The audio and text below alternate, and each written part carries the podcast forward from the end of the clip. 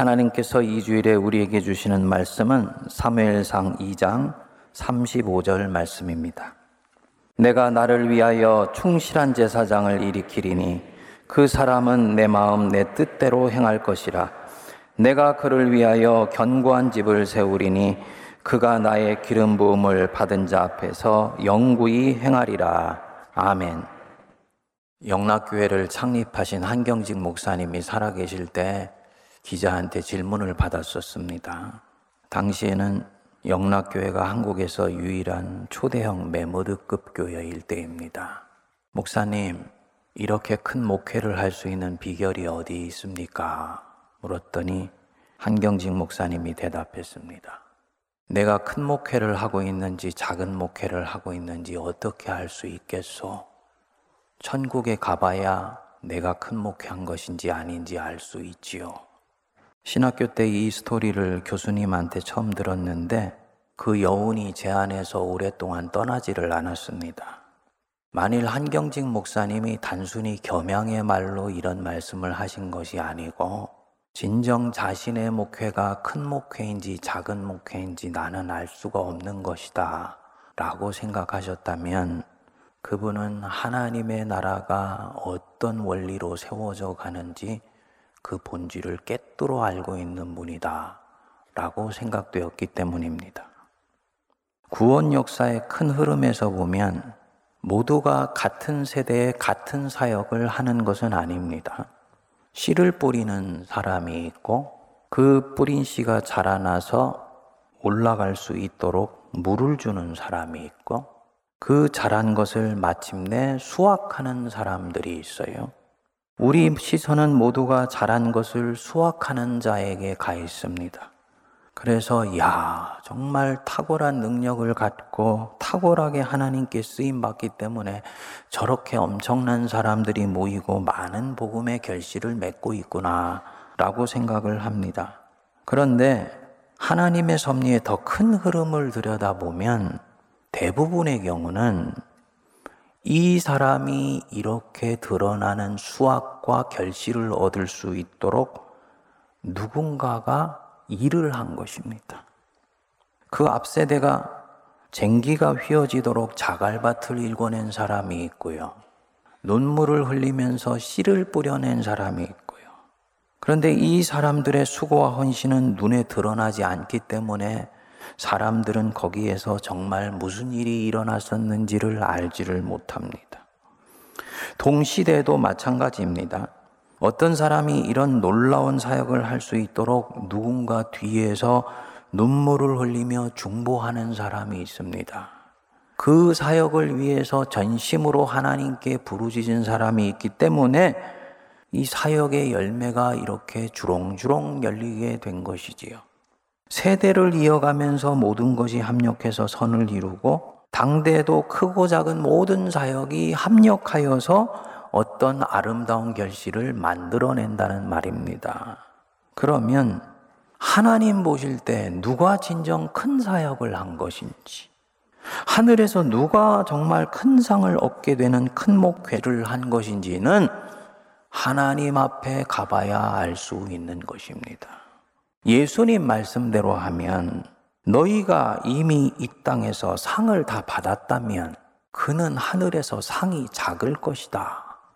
이 말씀대로 한다면 영적으로 더 큰 목회는 열매 맺는 목회를 하는 사람이 아니고 그런 목회가 가능하도록 뒤에서 뒷받침해주고 토대를 만들어준 그 누군가의 몫이 될 수도 있는 거죠. 한경직 목사님이 이런 면에서 당신이 큰 목회를 한 것인지 알 수 없다.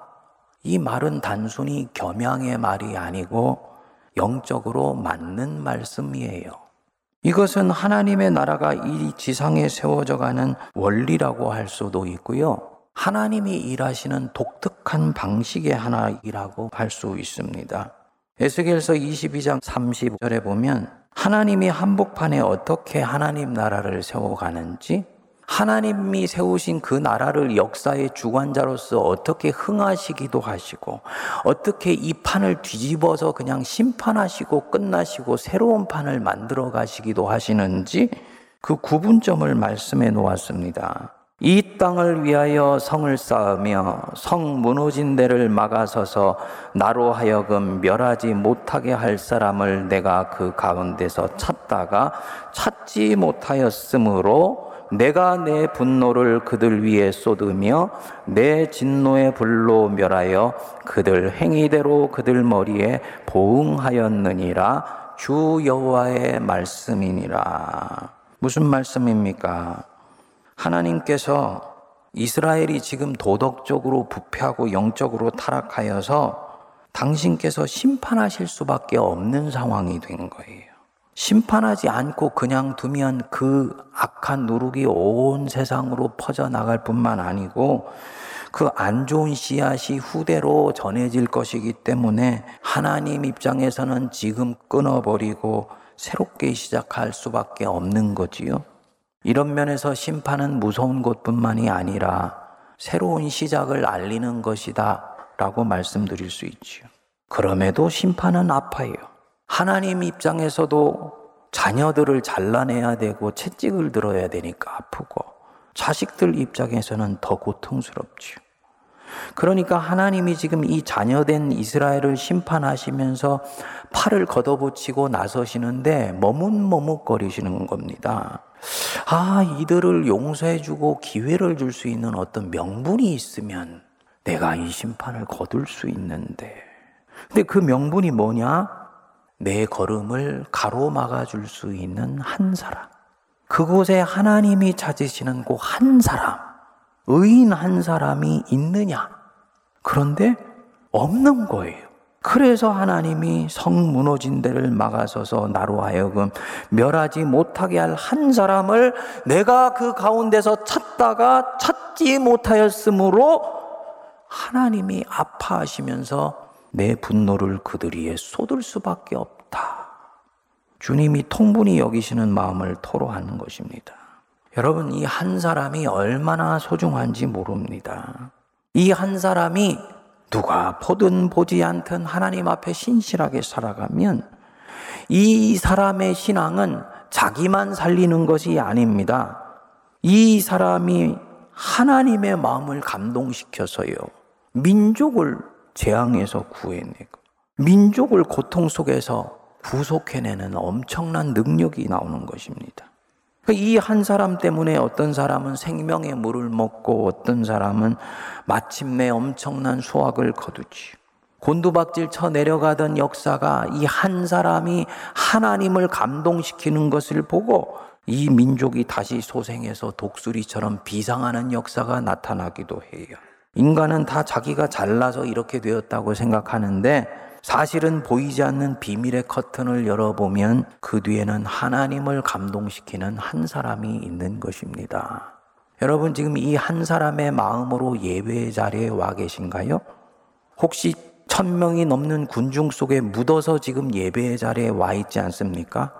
아닙니다. 수만 명 가운데서도 하나님의 시선은 나 한 사람에게 꽂혀 있다는 것 알고 주님 앞에 예배 드리는 거예요. 오늘 본문에 이 한 사람이 등장합니다. 시대는 사사 시대이고 제사장 엘리가 이스라엘을 다스리던 시대였습니다. 엘리는 마지막 사사예요. 사사 시대 자체가 사람이 각자 소견에 옳은 대로 행하던 때였습니다. 모든 사람이 인정하는 기준과 잣대가 없는 때라는 말이에요. 하나님 말씀이 기준이 되지 않고 백성들이 그저 자기가 옳다 생각하는 대로 중구난방으로 살아가는 때입니다. 대개 이런 때가 되면 힘이 질리죠. 생존이 정의예요. 무엇이 내 서바이벌에 도움이 되냐? 이게 진리가 돼버리는 것입니다. 오늘 우리 시대와 상당히 유사하지요. 여기에 게으르고 영적으로 아둔한 지도자 엘리가 나라를 다스리니까 이 정도가 극에 달했습니다. 그야말로 이스라엘에 소망이 없어 보이던 때였습니다. 그 사무엘상 3장 1절에 보면 아이 사무엘이 엘리 앞에서 여호와를 섬길 때에는 여호와의 말씀이 희귀하여 이상이 흔히 보이지 않았더라. 이 말씀은 굉장히 복선이 깔린 상징적인 말씀입니다. 이스라엘의 영적 상태를 말하는 것입니다. 이때 하나님의 말씀이 희귀했다. 그리고 이상, 비전은 보이지를 않았다. 이스라엘의 장래가 너무너무 어둡다는 말입니다. 그렇지요. 하나님이 말씀하셔도 제사장들이 똑바로 전하지를 않는 거예요. 백성들이 듣고 싶은 말만 전해요. 그리고 백성들은 자기가 생각하는데 이익이 되는 것들만을 취사 선택을 해서 받아들입니다. 그러니까 백성들도 각자 소견에 옳은 대로 받아들이니까 말씀이 꿈틀꿈틀 살아서 역사하지를 못하고 말씀이 점점 메말라 가는 거지요. 말씀이 희귀했다는 얘기입니다. 민족의 역사의 비전이 도대체가 보이지를 않았습니다. 이런 시대를 3장 1절이 함축해서 보여줍니다. 이런 때야말로 지도자가 대단히 중요한데 3장 2절 우리 같이 한번 읽어보겠습니다. 엘리의 눈이 점점 어두워 가서 잘 보지 못하는 그때 그가 자기 처소에 누웠고 그 엘리의 눈이 점점 어두워 갔다. 표면적으로 보면 엘리가 지금 나이가 드니까 눈이 흐려져 있는 거구나. 그게 아닙니다. 엘리의 영적 상태가 어떠한지를 말하는 거예요. 육의 눈이 어두워져 가는 것 뿐만 아니고 엘리의 이 영안이 완전히 닫혀버린 것입니다. 옳고 그른 것을 분별하지를 못해요. 아들 홈니와 비누아스가 제사장으로 성전에서 온갖 타락한 짓을 하는데도 그것을 엄하게 징계하지를 못합니다. 얘들아, 그러지 말아라. 너희들한테 떠도는 소문이 좋지 않다. 이 정도로 끝나는 것입니다. 하나님이 지금 보이시지 않으니까 살아계신 하나님을 만홀히 여기는 것입니다. 그리고는 자기 처소에 누워 있어요. 때가 밤이니까 당연히 침소에 들어간 것 아닌가? 아니죠. 영적으로 비둔해져서 몸이 둔해졌으니까 게을러져 있는 상태를 말하는 것입니다. 지도자가 이 정도면 이스라엘의 민족에 소망이 없지요. 그런데 그 2장 오늘 본문 말씀 35절을 보면 하나님이 하나님의 사람을 엘리에게 보내셔서 말씀합니다. 우리 35절 다시 읽겠습니다. 내가 나를 위하여 충실한 제사장을 일으키리니 그 사람은 내 마음 내 뜻대로 행할 것이라 내가 그를 위하여 견고한 집을 세우리니 그가 나의 기름 부음을 받은 자 앞에서 영구히 행하리라. 하나님이 지금 이 제사장 엘리의 가문을 멸하시고 한 제사장을 다시 세우신다는 것입니다. 근데 이 제사장은 어떤 제사장이라고요? 충실한 제사장. 신실한 제사장. 어떤 사람이 충실한 제사장이고 충실한 하나님의 사람이냐? 내 마음, 내 뜻대로 행하는 사람. 하나님의 마음을 읽어내고 하나님의 뜻대로 행할 수 있는 사람. 이 사람, 내가 세울 것이다. 하나님이 지금 이스라엘의 여호와의 말씀도 점점 희귀해지고 비전도 사라지고 백성도 방자한데 이 아수라장 같은 이스라엘 한복판에서 무언가를 찾아내신 것입니다. 뭘 찾아냈습니까? 보물을 찾아낸 거예요. 하나님의 보물, 그 한 사람, 이거 찾아내신 거예요. 무너진 데를 수보하고 하나님의 진노를 가로막아 세워질 수 있는 사람, 요 한 사람 찾아낸 것입니다. 누굽니까? 대선지자 사무엘이죠. 그러고 보면 하나님은 늘 이렇게 일하십니다. 세상에 악이 관영하여서 하나님이 사람 만든 것을 후회하시고 이 사람들을 홍수로 쓸어버리시는데 그 중에서 한 사람 노아를 발견하셔서 그를 통해서 세상을 다시 시작하세요. 사람이 바벨탑을 쌓아서 하나님 되려고 하니까 하나님이 사람들을 온 지면에 흩으셨습니다. 그리고 저 갈대아 우루 땅에서 이름 없는 한 사람 아브라함을 불러내셔서 이 아브라함을 통해 만민을 다시 당신 품에 안으십니다. 애굽에서 폭정에 신음하는 자기 백성에게 해방시켜 주시려고 한 사람 모세를 찾아내셔서는 40년 동안 이 사람을 훈련시키시고 애굽으로 보내시는 거예요. 하나님이 일하시는 방법은 이 한 사람이에요. 이건 개인주의가 아니에요. 이 한 사람 속에 만민을 구원하는 복음의 능력이 들어 있습니다. 그래서 하나님 마음에 합한 이 한 사람만 있으면 하나님 보실 때는 충분해요. 가장 결정적인 것이 참 인간이신 예수 그리스도이시죠. 한 사람 예수 그리스도께서 죽기까지 하나님께 순종하시니까 하나님이 그 순종을 보시고 온 세상을 용서하시고 자기 백성 삼으셨습니다. 로마서 5장 19절은 말씀합니다. 한 사람의 순종하지 아니함으로 많은 사람이 죄인 된 것 같이 한 사람이 순종하심으로 많은 사람이 의인이 되리라. 그러니까 성경적으로 보면요. 한 가족, 한 공동체, 한 민족과 국가가 흥하느냐, 망하느냐. 특별히 망하게 되었을 때 그 망하는 것이 터닝 포인트를 갖는 관건은 한 사람이 거기에 있느냐, 없느냐에 달려 있습니다. 한 가족, 개교회, 한 민족 안에 있는 교회 전체, 그리고 교회가 터하여져 있는 이 나라와 민족이 멸망하게 된다면 성경적으로는 그곳이 타락하고 부패했기 때문이 아닙니다. 사람이 만드는 문명은 예나 지금이나 부패하고 타락하는 경향이 아니에요. 새 역사를 이뤄갈 수 있는 도덕적이고 창조적인 그룹이 거기에 없기 때문이 아니에요. 어느 특정한 악한 사람이나 특정한 집단 때문에 망하는 것도 아닙니다. 하나님이 보실 때는 당신의 마음을 감동시킬 수 있는 이 한 사람이 없기 때문에 하나님이 진노의 걸음을 돌릴 수가 없는 것입니다. 우리가 오해하면 안 되죠. 이 한 사람 신앙은 영웅주의가 아니에요. 앞에서 열거한 사람들이 그야말로 기라성 같은 신앙의 영웅들이니까 이 한 사람들은 그들처럼 영적 거인이어야 하고 신앙의 영웅이 될 만한 지도자들이어야 한다? 아닙니다. 예레미야서 5장 1절은 말씀합니다. 너희는 예루살렘 거리로 빨리 다니며 그 넓은 거리에서 찾아보고 알라. 너희가 만일 정의를 행하며 진리를 구하는 자를 한 사람이라도 찾으면 내가 이 성읍을 용서하리라. 하나님이 생각하실 때 이 공동체 운명을 결정할 수 있는 사람이 되는 조건은 단순하다. 정의를 행하며 진리를 구하는 자. 요거면 충분해. 하나님을 경외하여서 전심으로 그분을 추구하는 자, 그것이면 되는 것이야. 그래서 이 사람 안에는 정의와 진리와 사랑이 흘러나오는 사람, 그것이면 충분하다는 거예요. 그분 말씀 따라서 순전하게 자기 인생을 살아갈 수 있는 사람, 하나님과 동행하는 사람, 하나님을 마음을 다해 사랑하는 사람이에요. 이 사람은 그렇기 때문에 자기에게 주신 사명을 쫓아가는 일에 신실합니다. 다른 청중 의식하지 않고요. 하나님만을 의식하면서 인생길을 고요히 걸어가는 사람입니다. 여러분, 하나님 의식하고 살아가세요? 대답이 적은 거는 의식을 안 한다는 얘기입니까? 아니면 그거 당연하다는 말입니까? 하나님 의식하면서 살아가며 주님이 나를 지금 보시고 계시다. 이게 이 사람한테는 가장 중요해요. 그런데 하나님 보실 때는 이 한 사람이 있으면 하나님은 이 사람 때문에 이 사람이 있는 자리를 구원하십니다. 하나님이 찾아낸 지금 한 사람 사무엘 보십시오.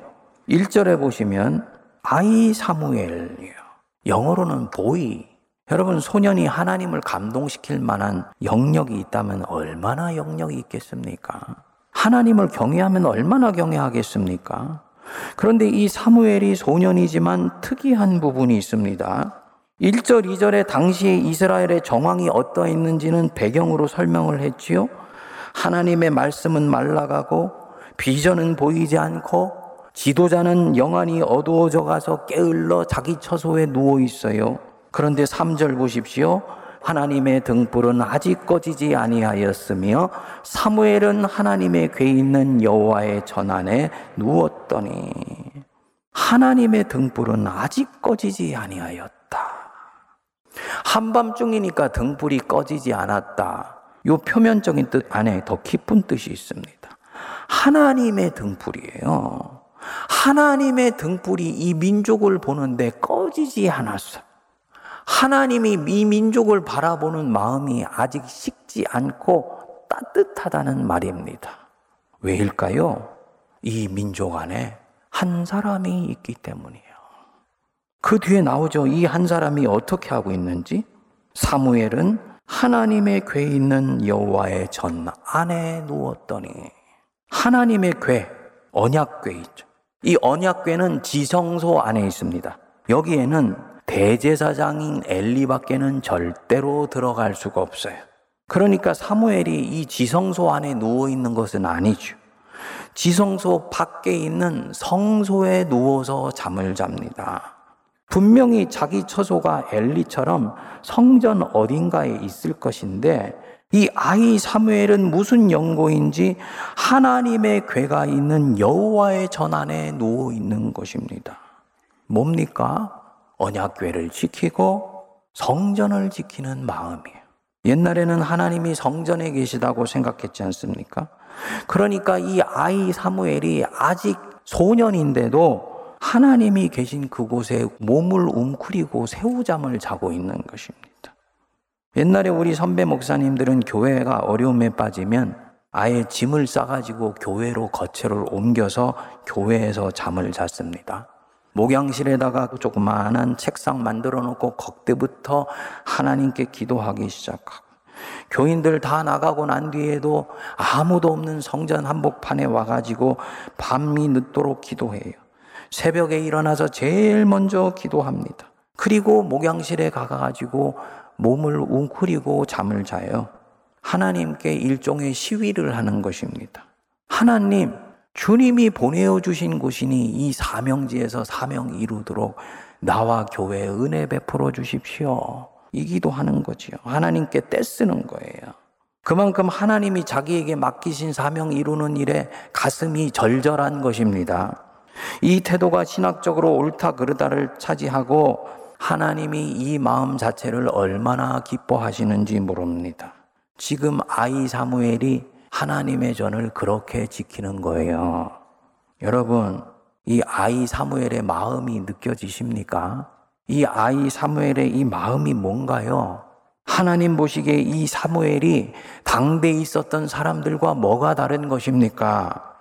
자기 스승 엘리와 뭐가 구별됩니까? 하나님 대하는 태도, 하나님 대하는 마음이 다른 거예요. 스승 엘리는 비둔에서 잠을 자는데 혼자 여호와의 전을 지킵니다. 누가 보건 보지 않건 그 하나님 앞에 신실해요. 그리고 자기를 불러주신 자기 하나님이 주신 사명, 성전 지키는 일에 충성을 다합니다. 맥락을 보면 사무엘은 이때 완벽하지 않았습니다. 아직 부족하여서 하나님이 불러도 그분이 부르는지를 몰라요. 그런데 부르는 분이 하나님인 것을 알았을 때 주여 내게 말씀하옵소서 내가 여기 있나이다. 하나님 앞에 납작 엎드립니다. 그리고 주님이 명하신 것을 가감없이 그대로 행합니다. 그 콧방망이 소년이 그야말로 인생을 다 산 위대하다고 자기에게는 느껴지는 스승 앞에 가서 스승님, 스승님 가문이 망한대요. 이 말 하는 게 쉽겠습니까? 근데 사람이 아니고 하나님을 의식하며 살아가는 사람이기 때문에 소년이지만 그 말을 해요. 아직 하나님을 인격적으로 만나지도 못했습니다. 그렇지만 하나님은 이렇게 섬기는 거야 하고 엘리가 가르쳐 주니까 스승은 말한 대로 하건 말건 개의치 않고 스승이 말씀하신 대로 그대로 하나님 섬겨요. 현대교회 교인들이 보면요. 설교자를 통해서 선포되는 하나님 말씀 듣는데 얼마나 경이 듣는지 모릅니다. 여러분 죄송하지만 예배 시간에 조는 것은 가끔 조셔야지 매일 조시면 안 돼요. 설교자 시험 듭니다. 더 중요한 게 있어요. 왜 내가 설교를 들을 때 졸까? 하나님이 지금 저 설교자를 통해 내게 말씀하시고 있다. 라고 들으면 그는 절대로 졸 수가 없습니다. 사람이 말하고 있다고 듣기 때문이에요. 이유는 여러 가지 있을 수 있죠.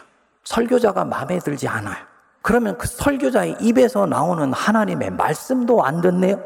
어떤 성도님은 다른 교회 다니는 분이 그러더라고요. 고민을 토해서 왜 목사님 말씀을 하나님 말씀으로 안 들으세요? 그랬더니 우리 목사님은 말씀하신 대로 사시지 않으세요. 그러더라고요. 여러분, 목사가 말씀하는 대로 살아야 되는 것만 전한다면 성경책에 있는 10분의 1도 평생 설교할 수가 없습니다.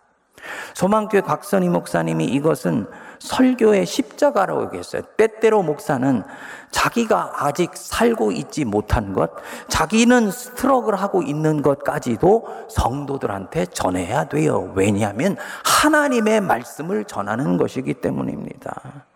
지금 이 사무엘이 그렇게 하나님을 섬기는 거예요. 제사장 엘리의 그 존재와 인격은 시원찮아. 행한 대로 살지 않아. 하지만 그 입에서 나오는 말씀은 하나님의 말씀이니까 하나님 앞에서 말씀을 받고 그 말씀대로 성전을 섬기는 거예요. 미숙한 소년이지만 이렇게 해요. 성전 안에서 하나님 섬긴다고 쭈그리고 있는 새우 잠자는 그 소년을 바라보는 주님의 마음. 하나님 마음이 감동이 되지요. 내가 저 아이 때문이라도 저 아이가 사는 저곳을 치유하고 회복하리라. 오늘도 마찬가지입니다. 하나님은 오늘도 한 사람 찾으십니다.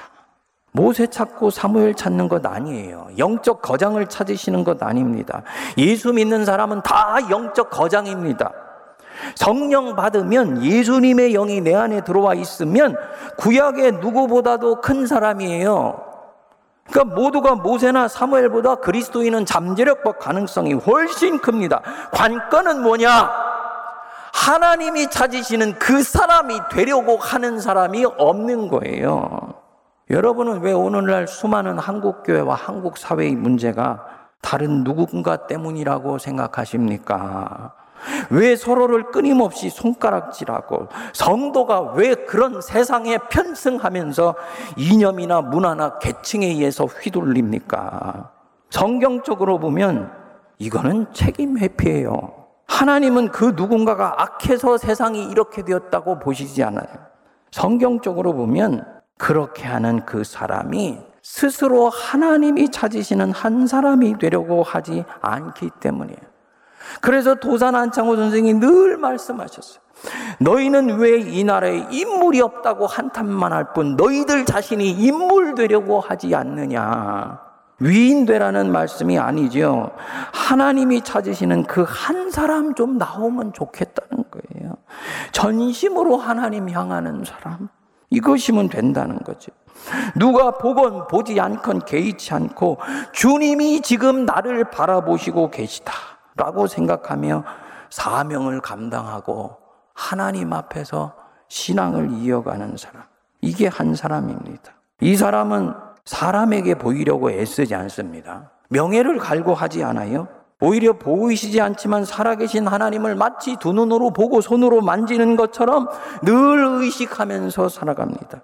저는 아침마다 나와서 자리를 지키며 예배를 마치고 나서도 한 시간 이상을 자리에 앉아서 기도하시는 성도님들을 알고 있어요.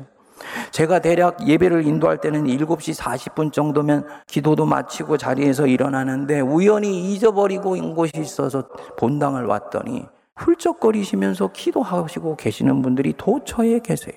그리고 시간이 지나서 또다시 같은 일로 우연히 왔더니 그분들은 여전히 그 자리에서 기도하시는 분들이더라고요.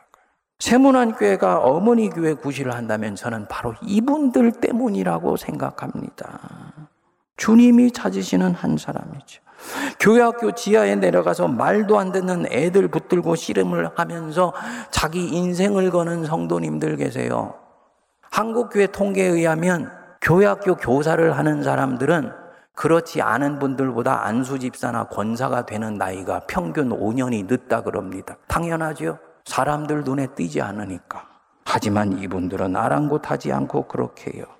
하나님이 보실 때 제일 중요한 일을 지금 하고 있다고 믿기 때문에 이게 주님이 찾으시는 한 사람입니다.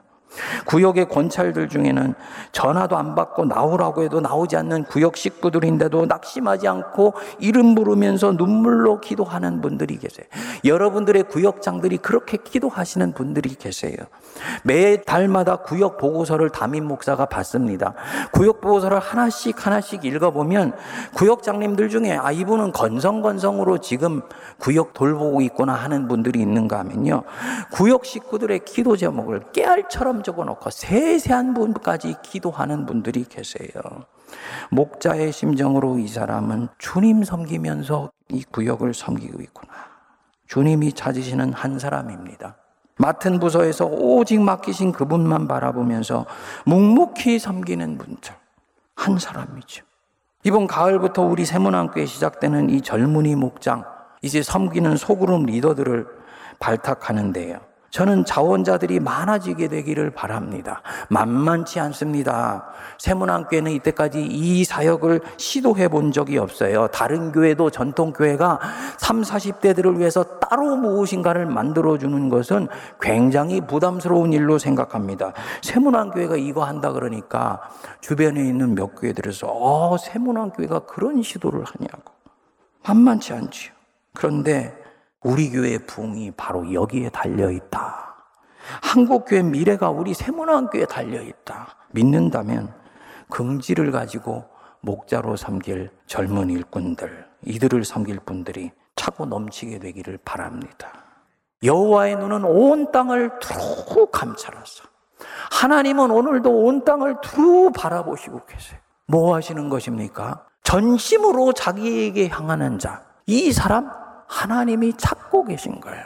이 사람에게 능력 베풀어 주셔서 자기 백성들 구하시려고 하는 것입니다. 여러분 기도하시기 바랍니다. 하나님, 내가 그 한 사람 되기를 원합니다. 나를 써 주십시오.